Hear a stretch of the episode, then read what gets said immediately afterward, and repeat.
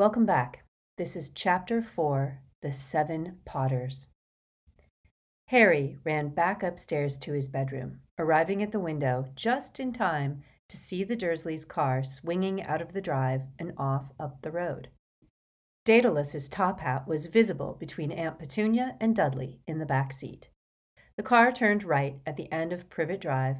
Its windows burned scarlet for a moment in the now setting sun, and then it was gone. Harry picked up Hedwig's cage, his firebolt, and his rucksack, gave his unnaturally tidy bedroom one last sweeping look, and then made his ungainly way back downstairs to the hall, where he deposited cage, broomstick, and bag near the foot of the stairs. The light was fading rapidly now, the hall full of shadows in the evening light. It felt most strange to stand here in the silence and know that he was about to leave the house for the last time. Long ago, when he had been left alone while the Dursleys went out to enjoy themselves, the hours of solitude had been a rare treat. Pausing only to sneak something tasty from the fridge, he had rushed upstairs to play on Dudley's computer or put on the television and flick through the channels to his heart's content. It gave him an odd, empty feeling to remember those times. It was like remembering a younger brother whom he had lost. Don't you want to take a last look at the place? he asked Hedwig, who was still sulking with her head under her wing. We'll never be here again. Don't you want to remember all the good times? I mean, look at this doormat. What memories! Dudley puked on it after I saved him from the Dementors. Turns out he was grateful after all. Can you believe it? And last summer, Dumbledore walked through that front door. Harry lost the thread of his thoughts for a moment, and Hedwig did nothing to help him retrieve it, but continued to sit with her head under her wing. Harry turned his back on the front door. And under here, Hedwig, Harry pulled open a door under the stairs, is where I used to sleep. You never knew me then. Blimey, it's small. I'd forgotten. Harry looked around at the stacked shoes and umbrellas, remembering how he used to wake every morning looking up at the underside of the staircase, which was more often than not adorned with a spider or two. Those had been the days before he had known anything about his true identity, before he had found out how his parents had died, or why such strange things often happened around him. But Harry could still remember the dreams that had dogged him, even in those days, confused dreams involving flashes of green light, and once, Uncle Vernon had nearly crashed the car when Harry recounted it, a flying motorbike. There was a sudden deafening roar from somewhere nearby. Harry straightened up with a jerk and smacked the top of his head on the low door frame. Pausing only to employ a few of Uncle Vernon's choicest swear words, he staggered back to the kitchen, clutching his head and staring out of the window into the back garden. The darkness seemed to be rippling, the air itself quivering. Then, one by one, figures began to pop into sight as their disillusionment charms lifted. Dominating the scene was Hagrid, wearing a helmet and goggles and sitting astride an enormous motorbike with a black sidecar attached. All around him, other people were dismounting from brooms and, in two cases, skeletal black winged horses. Wrenching open the back door, Harry hurtled into their midst. There was a general cry of greeting as Hermione flung her arms around him. Ron clapped him on the back, and Hagrid said, All right, Harry, ready for the off. Definitely, said Harry, beaming around at them all. But I wasn't expecting this many of you. Change your plan, growled Mad Eye, who was holding two enormous bulging sacks and whose magical eye was spinning from darkening sky to house to garden with dizzying rapidity. Let's get under cover before we talk you through it. Harry led them all back into the kitchen, where, laughing and chattering, they settled on chairs, sat themselves upon Aunt Petunia's gleaming work surfaces, or leaned up against her spotless appliances. Ron, long and lanky. Hermione, her bushy hair tied back in a long plait. Fred and George, grinning identically. Bill, badly scarred and long haired. Mr. Weasley, kind faced, balding, his spectacles a little awry. Mad Eye, battle worn, one legged, his bright blue magical eye whizzing in its socket.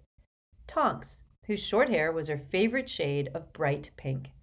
Lupin, grayer, more lined. Fleur, slender and beautiful, with her long silvery blonde hair. Kingsley, bald, black, broad shouldered. Hagrid, with his wild hair and beard, standing hunchback to avoid hitting his head on the ceiling. And Mundungus Fletcher, small, dirty, and hangdog, with his droopy basset hound's eyes and matted hair.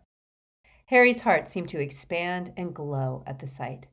He felt incredibly fond of all of them, even Mundungus, whom he had tried to strangle the last time they had met. Kingsley, I thought you were looking after the Muggle Prime Minister, he called across the room. He can get along without me for one night, said Kingsley. You're more important. Harry, guess what? said Tonks from her perch on top of the washing machine, and she wiggled her left hand at him. A ring glittered there. You got married, Harry yelped, looking from her to Lupin. I'm sorry you couldn't be there, Harry. It was very quiet. That's brilliant. Congrat. All right, all right. We'll have time for a cozy catch up later, roared Moody over the hubbub, and silence fell in the kitchen. Moody dropped his sacks at his feet and turned to Harry. As Daedalus probably told you, we had to abandon Plan A. Pius Thicknesse has gone over, which gives us a big problem. He's made it an imprisonable offense to connect this house to the Floo network. Place a port key here or operate, in or out. All done in the name of your protection to prevent you know who getting in at you. Absolutely pointless, seeing as your mother's charm does that already. What he's really done is stop you getting out of here safely. Second problem you're underage, which means you've still got the trace on you. I don't. The trace, the trace, said Mad Eye impatiently. The charm that detects magical activity around under 17s. The way the ministry finds out about underage magic. If you or anyone around you casts a spell to get you out of here, Thicknesse is going to know about it, and so will the Death Eaters. We can't wait for Trace to break, because the moment you turn 17, you'll lose all the protection your mother gave you. In short, Pius Thicknesse thinks he's got you cornered, good and proper. Harry could not help but agree with the unknown Thicknesse. So, what are we going to do? We're going to use the only means of transport left to us, the only ones the trace can't detect, because we don't need to cast spells to use them. Brooms, Thestrals, and Hagrid's motorbike. Harry could see flaws in this plan. However, he held his tongue to give Mad Eye the chance to address them. Now, your mother's charm will only break under two conditions when you come of age, or, Moody gestured around the pristine kitchen, you no longer call this place home. You and your aunt and uncle are going your separate ways tonight, in the full understanding that you are never going to live together again. Correct? Harry nodded. So this time, when you leave, there'll be no going back. And the charm will break the moment you get outside its range. We're choosing to break it early because the alternative is waiting for you know who to come and seize you the moment you turn 17. The one thing we've got on our side is that you know who doesn't know we're moving you tonight. We've leaked a fake trail to the ministry. They think you're not leaving until the 30th. However, this is you know who we're dealing with, so we can't just rely on him getting the date wrong. He's bound to have a couple of Death Eaters patrolling the skies in this general area, just in case. So, we've given a dozen different houses every protection we can throw at them. They all look like they could be the place we're going to hide you. They've all got some connection with the Order. My house, Kingsley's place, Molly's Auntie Muriel's. You get the idea. Yeah, said Harry not entirely truthfully, because he could still spot a gaping hole in the plan. You'll be going to Tonks's parents. Once you're within the boundaries of the protective enchantments we've put on their house, you'll be able to use a portkey to the burrow. Any questions? Uh, yes, said Harry. Maybe they won't know which of the twelve secure houses I'm heading for at first, but won't it sort of be obvious once he performed a quick head count? Fourteen of us fly off towards Tonks's parents? Ah, said Moody. I forgot to mention the key point. Fourteen of us won't be flying to Tonks's parents. There will be seven Harry Potters moving through the skies tonight, each of them with a companion, each pair heading for a different safe house. From inside his cloak, Moody now withdrew a flask of what looked like mud. There was no need for him to say another word. Harry understood the rest of the plan immediately. No, he said loudly, his voice ringing through the kitchen. No way. I told you he'd take it like this, said Hermione with a hint of complacency. If you think I'm going to let six people risk their lives because it's the first time for all of us, said Ron, this is different, pretending to be me. Well, none of us really fancy it, Harry, said Fred earnestly. Imagine if something went wrong and we were stuck as specky, scrawny gits forever. Harry did not smile. You can't do it if I don't cooperate. You need me to give you my hair. Well, that's the plan scuppered, said George. Obviously, there's no chance at all of us getting a bit of your hair unless you cooperate. Yeah, 13 of us against one bloke that's not allowed to use magic. We've got no chance, said Fred. Funny, said Harry. Really amusing. If it has to come to force, then it will, growled Moody, his magical eye now quivering a little in its socket as he glared at Harry. Everyone here's overage, Potter, and they're all prepared to take the risk. Mundungus shrugged and grimaced. The magical eye swerved sideways to glare at him out of the side of Moody's head. Let's have no more arguments. Time's wearing on. I want a few of your hairs, boy. Now! But this is mad. There's no need. No need, snarled Moody. With you know who out there and half the ministry on his side. Potter, if we're lucky, he'll have swallowed the fake bait and he'll be planning to ambush you on the 30th. But he'd be mad not to have a Death Eater or two keeping an eye out. It's what I'd do. They might not be able to get at you or this house while your mother's charm holds. But it's about to break, and they know the rough position of the place. Our only chance is to use decoys. Even you know who can't split himself into seven.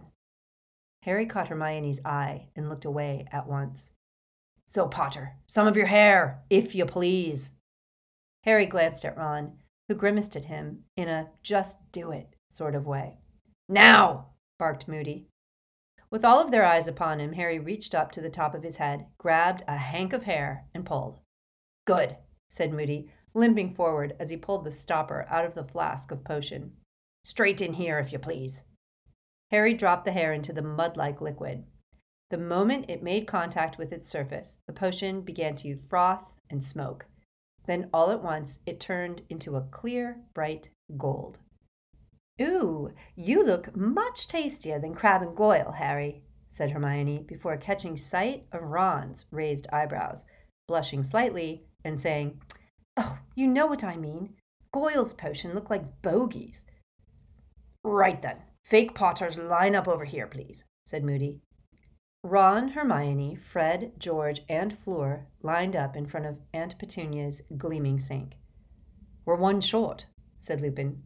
Here, said Hagrid gruffly, and he lifted Mundungus by the scruff of the neck and dropped him down beside Fleur, who wrinkled her nose pointedly and moved along to stand between Fred and George instead. I've told yer, I'd sooner be a protector, said Mundungus. Shut it, growled Moody. As I've already told you, you spineless worm, any Death Eaters we run into will be aiming to capture Potter, not kill him. Dumbledore always said you know who would want to finish Potter in person. It'll be the protectors who have got the most to worry about. The Death Eaters will want to kill them. Mundungus did not look particularly reassured, but Moody was already pulling half a dozen egg cup sized glasses from inside his cloak. Which he handed out before pouring a little polyjuice potion into each one. All together, then. Ron, Hermione, Fred, George, Fleur, and Mundungus drank. All of them gasped and grimaced as the potion hit their throats. At once, their features began to bubble and distort like hot wax. Hermione and Mundungus were shooting upward. Ron, Fred, and George were shrinking. Their hair was darkening. Hermione's and Fleur's appearing to shoot backward into their skulls. Moody, quite unconcerned, was now loosening the ties of the large sacks he had brought with him. When he straightened up again, there were six Harry Potters gasping and panting in front of him. Fred and George turned to each other and said together, Wow, we're identical! I dunno, though. I think I'm still better looking, said Fred, examining his reflection in the kettle. Bah, said Fleur, checking herself in the microwave door. Bill, don't look at me. I'm hideous. Those whose clothes are a bit roomy, I've got smaller here, said Moody, indicating the first sack, and vice versa. Don't forget the glasses. There's six pairs in the side pocket, and when you're dressed, there's luggage in the other sack. The real Harry thought that this might just be the most bizarre thing he had ever seen, and he had seen some extremely odd things. He watched as his six doppelgangers rummaged in the sacks, pulling out sets of clothes, putting on glasses, stuffing their own things away. He felt like asking them to show a little more respect for his privacy as they all began stripping off with impunity, clearly much more at ease with displaying his body than they would have been with their own. I knew Ginny was lying about that tattoo, said Ron, looking down at his bare chest. Harry, your eyesight, it really is awful, said Hermione as she put on her glasses. Once dressed, the fake Harrys took rucksacks and owl cages, each containing a stuffed snowy owl, from the second sack. Good, said Moody, as at last seven dressed, bespectacled, and luggage laden Harrys faced him. The pairs will be as follows Mundungus will be traveling with me by broom. Why am I with you? grunted the Harry nearest the back door. Because you're the one that needs watching, growled Moody. And sure enough, his magical eye did not waver from Mundungus as he continued. Arthur and Fred. I'm George, said the twin at whom Moody was pointing. Can't you even tell us apart when we're Harry? Sorry, George. I'm only yanking your wand. I'm Fred, really. Enough messing around, snarled Moody. The other one, Fred, or George, or whoever you are, you're with Remus. Miss Delacour? I'm taking Fleur on a thestral, said Bill. She's not that fond of brooms. Fleur walked over to stand beside him, giving him a soppy, slavish look that Harry hoped with all his heart would never appear on his face again. Miss Granger with Kingsley, again by Thestral. Hermione looked reassured as she answered Kingsley's smile. Harry knew that Hermione too lacked confidence on a broomstick. Which leaves you and me, Ron, said Tonks brightly, knocking over a mug tree as she waved at him. Ron did not look quite as pleased as Hermione. And you're with me, Harry. That's all right, said Hagrid, looking a little anxious. We'll be on the bike. Brooms and thestrals can't take me weight, see? Not a lot of room on the seat with me on it, though, so you'll be in a sidecar. That's great, said Harry, not altogether truthfully. We think the Death Eaters will expect you to be on a broom, said Moody, who seemed to guess how Harry was feeling. Snape's had plenty of time to tell them everything about you he's never mentioned before. So if we do run into any Death Eaters, we're betting they'll choose one of the Potters who look at home on a broomstick.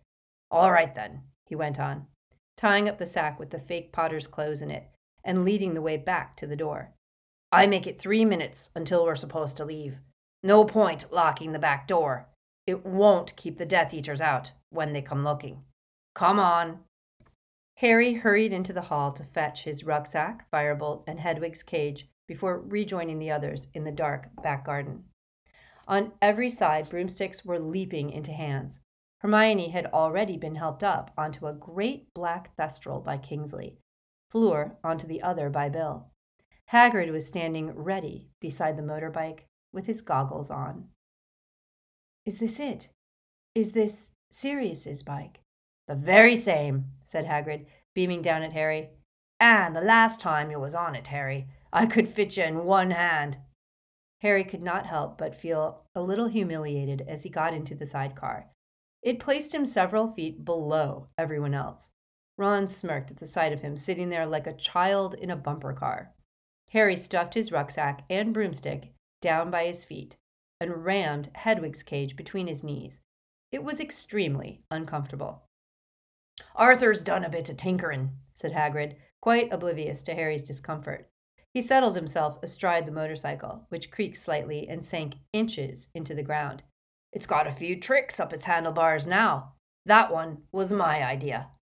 He pointed a thick finger at a purple button near the speedometer. Please be careful, Hagrid, said Mr. Weasley, who was standing beside them holding his broomstick.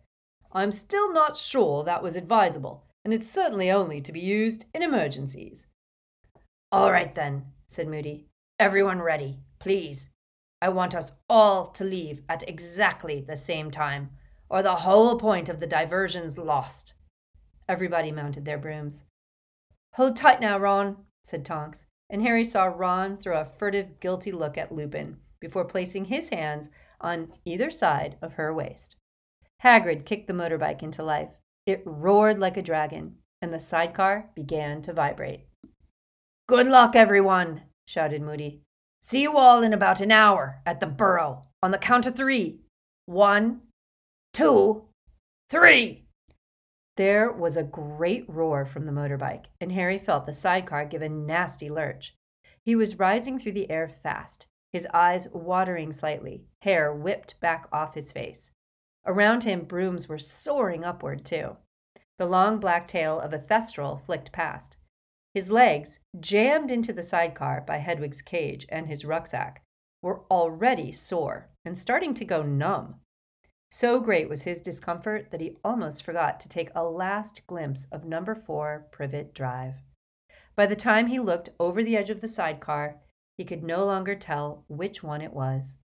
Higher and higher they climbed into the sky.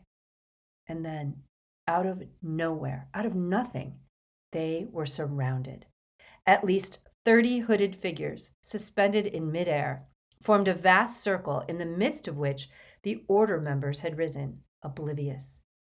Screams, a blaze of green light on every side. Hagrid gave a yell, and the motorbike rolled over. Harry lost any sense of where they were. Streetlights above him, yells around him. He was clinging to the sidecar for dear life. Hedwig's cage, the firebolt, and his rucksack slipped from beneath his knees. No, Hedwig! The broomstick spun to earth but he just managed to seize the strap of his rucksack and the top of the cage just as the motorbike swung the right way up again. A second's relief, and then another burst of green light. The owl screeched and fell to the floor of the cage. No! No! The motorbike zoomed forward. Harry glimpsed hooded Death Eaters scattering as Hagrid blasted through their circle.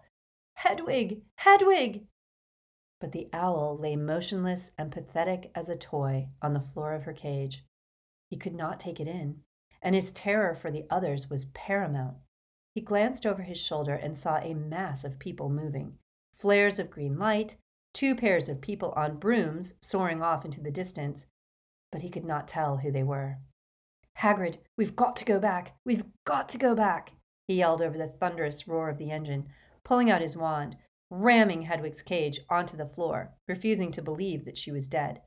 Hagrid, turn around! My job's to get you there safe, Harry, bellowed Hagrid, and he opened the throttle. Stop! Stop! Harry shouted.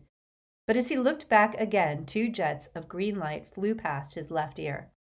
Four Death Eaters had broken away from the circle and were pursuing them, aiming for Hagrid's broad back. Hagrid swerved, but the Death Eaters were keeping up with the bike. More curses shot after them, and Harry had to sink low into the sidecar to avoid them. Wriggling around, he cried, Stupefy! And a red bolt of light shot from his own wand, cleaving a gap between the four pursuing Death Eaters as they scattered to avoid it. Hold on, Harry. This'll do for 'em, roared Hagrid, and Harry looked up just in time to see Hagrid slamming a thick finger into a green button near the fuel gauge. A wall, a solid brick wall, erupted out of the exhaust pipe. Craning his neck, Harry saw it expand into being in mid air. Three of the Death Eaters swerved and avoided it, but the fourth was not so lucky. He vanished from view and then dropped like a boulder from behind it, his broomstick broken into pieces. One of his fellows slowed up to save him, but they and their airborne wall were swallowed by darkness as Hagrid leaned low over the handlebars and sped up. More killing curses flew past Harry's head from the two remaining Death Eaters' wands. They were aiming for Hagrid. Harry responded with further stunning spells. Red and green collided in midair in a shower of multicolored sparks, and Harry thought wildly of fireworks and the muggles below, who would have no idea what was happening. Here we go again, Harry! Hold on! yelled Hagrid, and he jabbed at his second button. This time, a great net burst from the bike's exhaust, but the Death Eaters were ready for it. Not only did they swerve to avoid it, but the companion who had slowed to save their unconscious friend had caught up. He bloomed suddenly out of the darkness, and now three of them were pursuing the motorbike, all shooting curses after it. This'll do it, Harry! Hold on tight! yelled Hagrid, and Harry saw him slam his whole hand onto the purple button beside the speedometer. With an unmistakable, bellowing roar, dragonfire burst from the exhaust, white hot and blue, and the motorbike shot forward like a bullet with a sound of wrenching metal. Harry saw the Death Eaters swerve out of sight to avoid the deadly trail of flame, and at the same time felt the sidecar sway ominously. Its metal connections to the bike had splintered with the force of the acceleration. It's all right, Harry, bellowed Hagrid, now thrown flat onto his back by the surge of speed. Nobody was steering now, and the sidecar was starting to twist violently in the bike's slipstream. I'm on it, Harry. Don't worry, Hagrid yelled, and from inside his jacket pocket he pulled his flowery pink umbrella. Hagrid, no! Let me. Reparo! There was a deafening bang, and the sidecar broke away from the bike completely. Harry sped forward, propelled by the impetus of the bike's flight. Then the sidecar began to lose height. In desperation, Harry pointed his wand at the sidecar and shouted, Wingardium Leviosa! The sidecar rose like a cork, unsteerable, but at least still airborne. He had but a split second's relief, however, as more curses streaked past him. The three Death Eaters were closing in. I'm coming, Harry! Hagrid yelled from the darkness, but Harry could feel the sidecar beginning to sink again. Crouching as low as he could, he pointed at the middle of the oncoming figures and yelled, Impedimenta! The jinx hit the middle Death Eater in the chest. For a moment, the man was absurdly spread eagled in air, as though he had hit an invisible barrier. One of his fellows almost collided with him.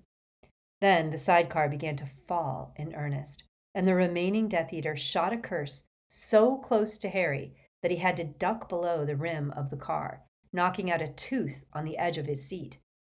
I'm coming, Harry! I'm coming! A huge hand seized the back of Harry's robes and hoisted him out of the plummeting sidecar. Harry pulled his rucksack with him as he dragged himself onto the motorbike's seat and found himself back to back with Hagrid. As they soared upward, away from the two remaining Death Eaters, Harry spat blood out of his mouth, pointed his wand at the falling sidecar, and yelled, Confringo! He knew a dreadful, gut wrenching pang for Hedwig as it exploded. The Death Eater nearest it was blasted off his broom and fell from sight. His companion fell back and vanished. Harry, I'm sorry, I'm sorry, moaned Hagrid. I shouldn't have tried to repair it myself. You've got no room. It's not a problem. Just keep flying, Harry shouted back, as two more Death Eaters emerged out of the darkness, drawing closer. As the curses came shooting across the intervening space again, Hagrid swerved and zigzagged. Harry knew that Hagrid did not dare use the Dragonfire button again, with Harry seated so insecurely. Harry sent stunning spell after stunning spell back at their pursuers, barely holding them off. He shot another blocking jinx at them, The closest Death Eater swerved to avoid it, and his hood slipped, and by the red light of his next stunning spell, Harry saw the strangely blank face of Stanley Shunpike. Stan Expelliarmus! Harry yelled. That's him! It's him! It's the real one! The hooded Death Eater's shout reached Harry even above the thunder of the motorbike's engine. Next moment, both pursuers had fallen back and disappeared from view. Harry, what's happened? bellowed Hagrid. Where have they gone? I don't know. But Harry was afraid. The hooded Death Eater had shouted, It's the real one! How had he known? He gazed around at the apparently empty darkness and felt its menace. Where were they? He clambered around on the seat to face forward and seized hold of the back of Hagrid's jacket. Hagrid, do the dragonfire thing again. Let's get out of here. Hold on tight then, Harry. There was a deafening, screeching roar again, and the white blue fire shot from the exhaust. Harry felt himself slipping backward off what little seat he had left. Hagrid flung backward upon him, barely maintaining his grip on the handlebars. I think we've lost him, Harry. I think we've done it, yelled Hagrid. But Harry was not convinced. Fear lapped at him as he looked left and right for pursuers he was sure would come. Why had they fallen back? One of them still had a wand. It's him! It's the real one! They had said it right after he had tried to disarm Stan. We're nearly there, Harry. We've nearly made it, shouted Hagrid. Harry felt the bike drop a little, though the lights down on the ground still seemed remote as stars. Then the scar on his forehead burned like fire. As a Death Eater appeared on either side of the bike, two killing curses missed Harry by millimeters, cast from behind. And then Harry saw him. Voldemort was flying like smoke on the wind, without broomstick or thestral to hold him. His snake like face gleaming out of the blackness, his white fingers raising his wand again. Hagrid let out a bellow of fear and steered the motorbike into a vertical dive. Clinging on for dear life, Harry sent stunning spells flying at random into the whirling night. He saw a body fly past him and knew he had hit one of them, but then he heard a bang and saw sparks from the engine. The motorbike spiraled through the air, completely out of control. Green jets of light shot past them again. Harry had no idea which way was up, which down. His scar was still burning. He expected to die at any second. A hooded figure on a broomstick was feet from him. He saw it raise its arm. No! With a shout of fury, Hagrid launched himself off the bike at the Death Eater. To his horror, Harry saw both Hagrid and the Death Eater falling out of sight, their combined weight too much for the broomstick. Barely gripping the plummeting bike with his knees, Harry heard Voldemort scream, Mine! It was over. He could not see or hear where Voldemort was. He glimpsed another Death Eater swooping out of the way and heard, Avada! As the pain from Harry's scar forced his eyes shut, his wand acted of its own accord. He felt it drag his hand around like some great magnet, saw a spurt of golden fire through his half closed eyelids, heard a crack and a scream of fury. The remaining Death Eater yelled. Voldemort screamed, No! Somehow Harry found his nose an inch from the dragonfire button. He punched it with his wand free hand, and the bike shot more flames into the air, hurtling straight toward the ground. Hagrid! Harry called, holding on to the bike for dear life. Hagrid! Accio Hagrid! The motorbike sped up, sucked toward the earth. Face level with the handlebars, Harry could see nothing but distant lights growing nearer and nearer. He was going to crash, and there was nothing he could do about it. Behind him came another scream, your wand, Selwyn! Give me your wand!